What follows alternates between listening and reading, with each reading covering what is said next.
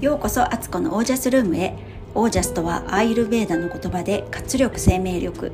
このチャンネルはオージャスにあふれる自分を目指して日々楽しみながら暮らしているアツコがお送りします。皆さんごきげんよう。今日は火曜日。いかがお過ごしですか、えー、関東はですね今日朝雨だったりしてあと曇りがちだったかな。でかなり寒くなってきました。もう一日中床暖つけておりました。皆さんの住んでいるところはいかがでしょうか？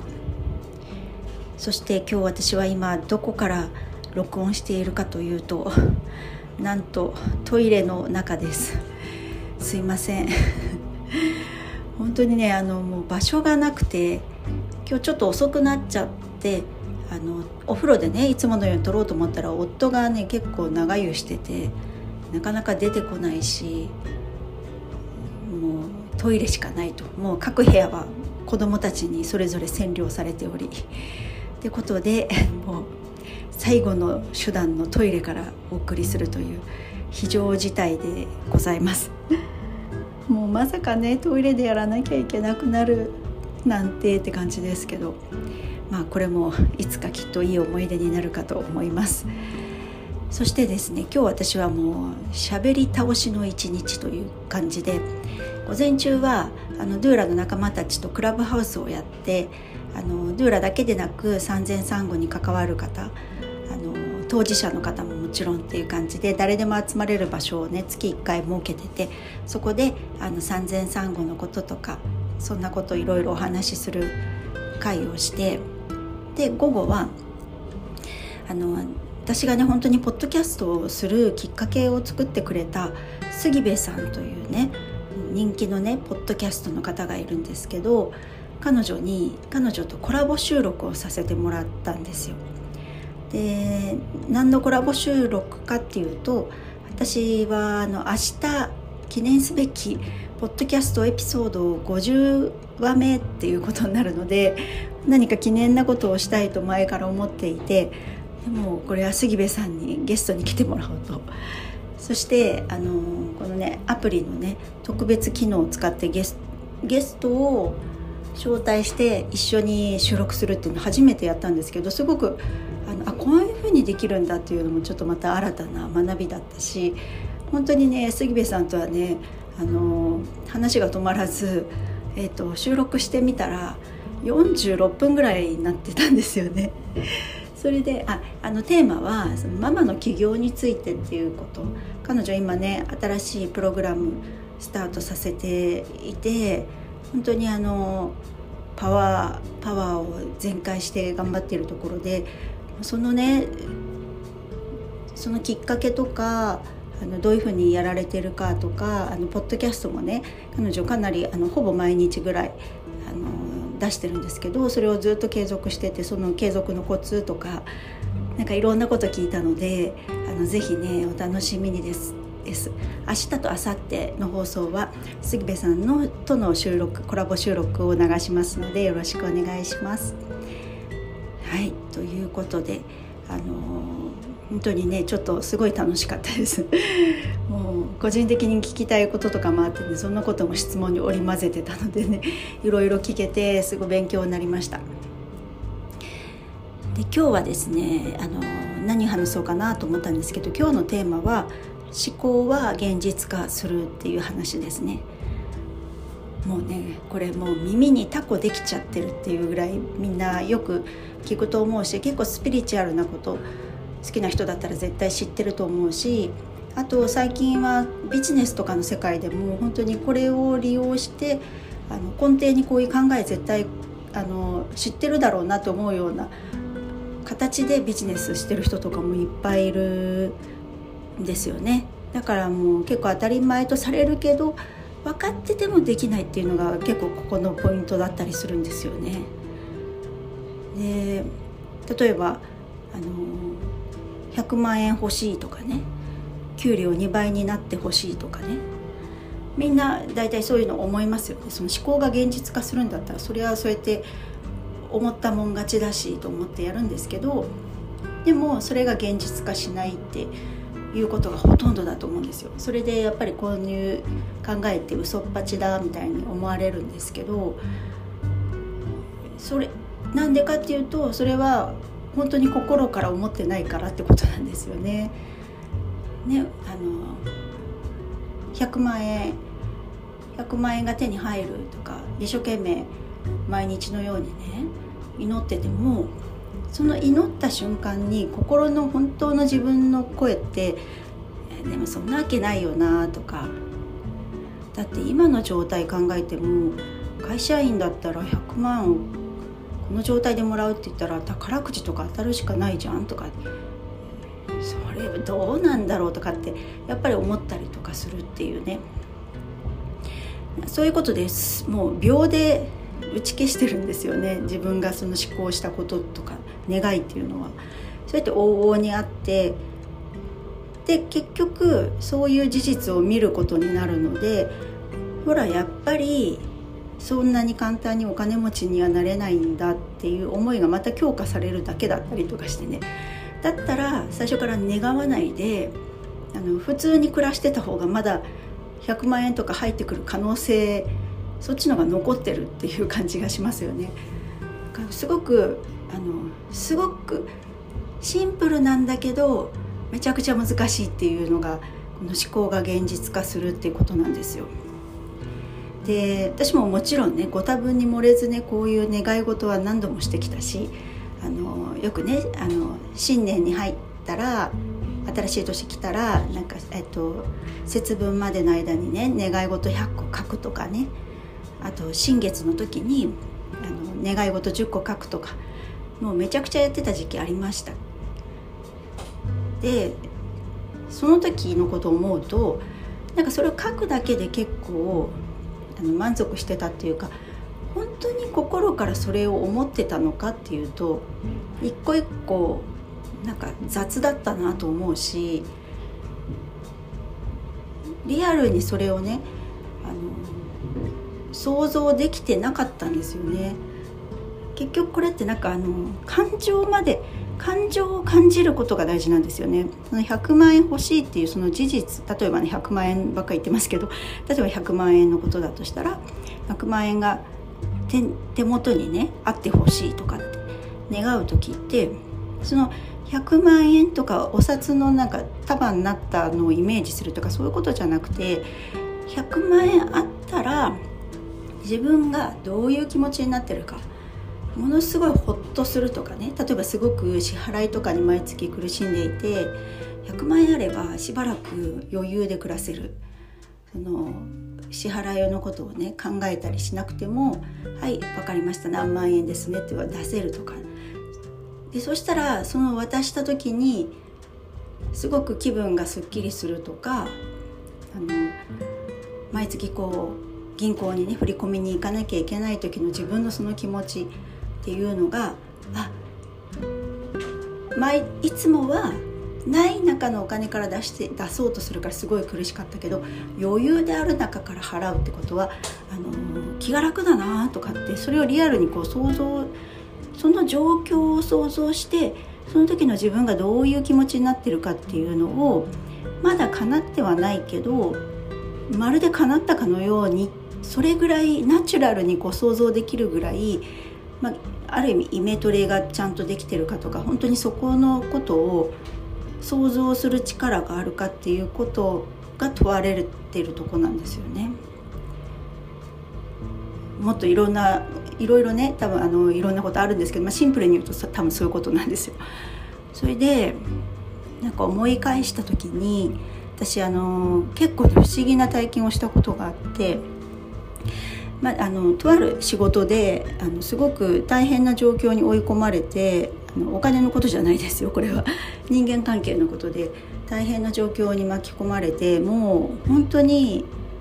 すごく精神的にもダメージが大きくて肉体的にもねもうもう本当に苦しかったんですよ。であのー、でもそこその人とねある人と会わなきゃいけないと。そこで、まあ、何かしらの謝罪というか立場的には謝罪をしなきゃいけないしまた何顔を合わせなきゃいけないことを想像するだけですごい苦しかったし私としてはそうん謝るっていうことが自分のした行為と比べるとそこまでひどいことはしてないはずっていう思いもあったからでもそういうふうにしなきゃいけない時があったんですね。でそんな時にちょっとスピリチュアルな人にあの相談したらあこの問題はねそのあなたが今捉えてるような状況とはまた違いますよって言われてあなたの問題ではなくってある意味向こうの先方の問題であってでもそれを私がこうがっちりこう受け止めちゃってる状態でこうお互い同じ目線で同じ土俵に立って向き合っちゃってるからややこしくなっちゃってるけど私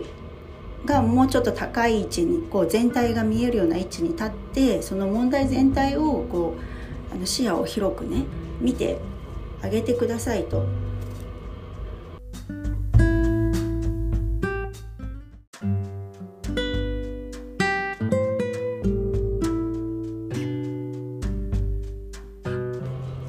はい、えー、いつものように中断でした息子がねトイレ行きたいっていうことだったので中断しました、えー、続きです。え、ー、とそうそう。なんか同じ目線に立たずにあのちょっと高い位置からね相手のことを見てあげてくださいと。そうすると今まで感じてた気持ちとは違う気持ちになるはずだからと。そうしたらもう相手とコンタクトを取らなくても良い状況にな勝手になっていきますよって言われたんですよ。でえーって思ってあの状況的にはう絶対にあの直接会って、えー、まあ、謝罪なりしなくてはいけないと思っていたし普通に考えたらそういうことだったんですけどだからにわかには信じがたいようなアドバイスだったんですよ。だけどもう私にはもうなすすべがもうなくてもう来週にね来週にはそこに行ってあの謝罪をしなきゃいけないっていうような段取りも進んでたしなんかそうしなきゃいけないともうそういうつもりでいたんですけどもうでもねもう何も手手も打つことはできないからとりあえずその言われたことをね素直にやってみようって思ったんです。でそのね今までその相手のことを思うと結構胸が苦しくなったり私の中からすごくねトゲトゲのオーラが出てた感じが自分でも思ってたんですよ。だけど時々思い出してはその相手に対してこうそういうトゲトゲオーラをね出さずにいられいられないような私の気持ちがもう何ヶ月も続いてたんですけど言われたようにちょっといろんな状況をね今までは主観的にしか見てなくって自分の目線でしかその出来事って分析できてなかったんですけどあのまずちょっと全体視野を持ってねあの相手の立場からも私の言動を見直したりとかあの相手のね気持ちとかいろんな側面からねあのその出来事をいろん見てみたんですよ。そしたら本当にあれほどその出来事とか思い出したりとかしてたんですけど一瞬にしてというかね急に今まで感じたことないような相手への気持ちが私の中に芽生えたのが分かって本当にその状況にしかなれなかったというかねそういうふうになってしまったんだよなっていろんなこと総合的に判断してそうそういうふうにならざるを得なかったんだって相手だって本当はそんなことはしたくなかったかもしれないなって思ったんですよ。でなんかこう優しい気持ちに私自分自身が慣れてるのも分かって手に取るように。でそのトゲトゲのオーラがそのトゲがね柔らかくなってて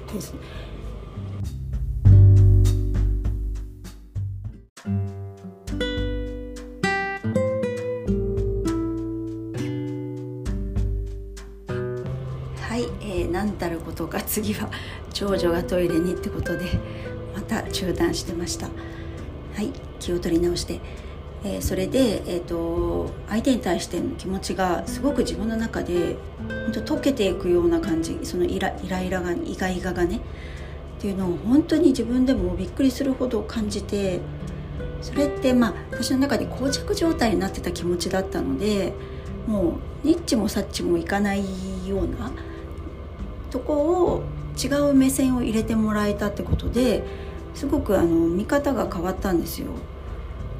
そしたらでそれでその状況になってそういう気持ちになって、まあ、あの謝罪しに行くのでもなんか前とはちょっと違う気持ちでいけるかななんて思ってたら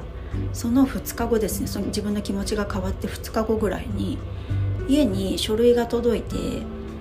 それはねその相手から送られてきたものだったんですよ。でその書類っていうのは、まあ、その謝罪行ったついでに絶対に私が持ち帰らなければいけなかった書類で、まあ、それを取りに行くっていうこともしなきゃいけなかったから先方に赴かなきゃいけないと思ってたんですけどその書類が一式入ってて向こうからもあの感謝のお手紙みたいのが入っていてで終わったんですよ。もうその出来事はもうあの謝罪に行くことが行く必要がなくなってなんか物理的に私は何もやってないんですよね。その現実的なこの何？何世界というんでしたっけ？えっと3次元だ。3次元の世界では私何もやってないんですけどその意識を変えたことで現実がガラガラガラガラとそれも私が一番望んでるような状況そのもうやっぱり相手となんだかんだ言っても顔合わす合わすのは辛いなと思ってたのでそれをしなくてもいい状況に勝手に変わってったんですよね。でも本当にびっくりして私としてもいや確かに私の気持ちは変わったけど本当にこういうことって起こるんだっていう。だからこういうことですよね。でもこういうことしか言ってないっていう。なんか自分のやっぱマインドがめちゃくちゃ大事っていうかマインドがやっぱりその後の現実を作ってるっていう最たる例で私はやっぱりそそれ以降本当にもともとスピリチュアルの世界は好きでしたけどまだでもなんだかんだ言っても占いとかのレベルですよね好きっていうのが。でなく本当になんか自分がまだ知らないだけどえー、動かしようのない真実みたいなこの世の法則みたいのがあるんじゃないかっていうのを思ってそれからスピリチュアルの世界をあのいろいろねちょっとスクールにも通ったりとかして深く学んでいく道が開いていったんですよね。ですごくねあの今ではその相手にもめちゃくちゃ感謝をしていてその時そういう体験をさせてくれたことで私の中でものすごく大きな変化があったしあのその体験をしなければ私自身ちょっとあの馬車馬のように働いていた時期だったのであのまま行ったら本当体調物理的にねあの何かの病名がつくような体調の悪さをきっと発症してたんじゃないかと病気をね発症してたんじゃないかと思うしそれを止めてくれたんじゃないかとあのそういうパッと見ねその嫌な役ですけどそういう役回りってでもそれをね引き受けてくれたんじゃないかってすらそういうことすら思うようになってなんか本当にあの出来事は不思議でもあり私に起こるべくして起こったことであり感謝すべき出来事だったんだなって今では思っているんですよ。でそれがね今日のそのテーマのあのマインドが思考が現実を作っていく世界を作るっていうことだという一つの私の体験談でした。